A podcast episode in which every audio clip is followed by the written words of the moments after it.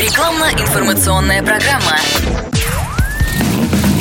Под капотом. Лайфхаки от компании «Супротек». С вами Кирилл Манжула. Здравия желаю.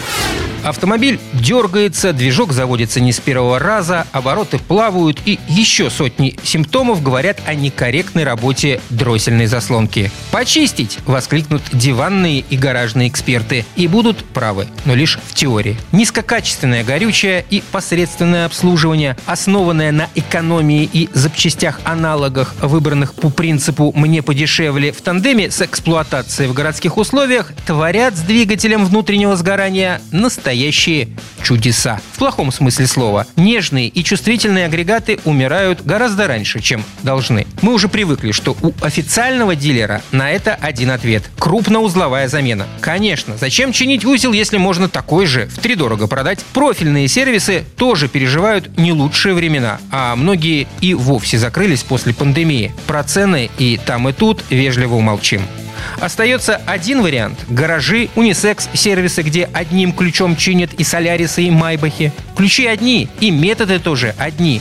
Начал моросить дроссель – чистим, не глядя, не проверяя, не читая рекомендаций – чистим.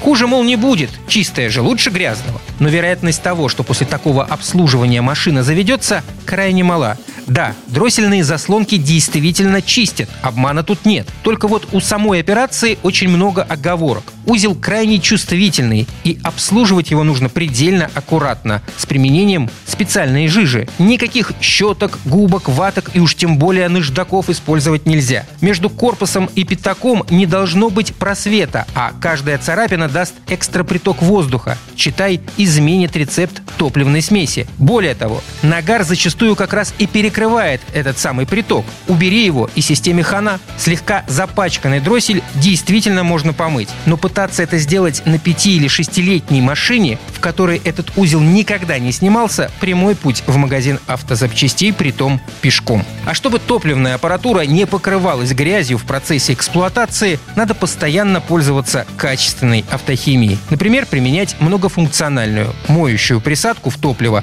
Супротек Апрахим СГА для бензина или СДА для дизеля. На этом пока все. С вами был Кирилл Манжула. Слушайте рубрику «Под капотом» и программу «Мой автомобиль» в подкастах на нашем сайте и в мобильном приложении «Радио КП», а в эфире с понедельника по четверг в 7 утра.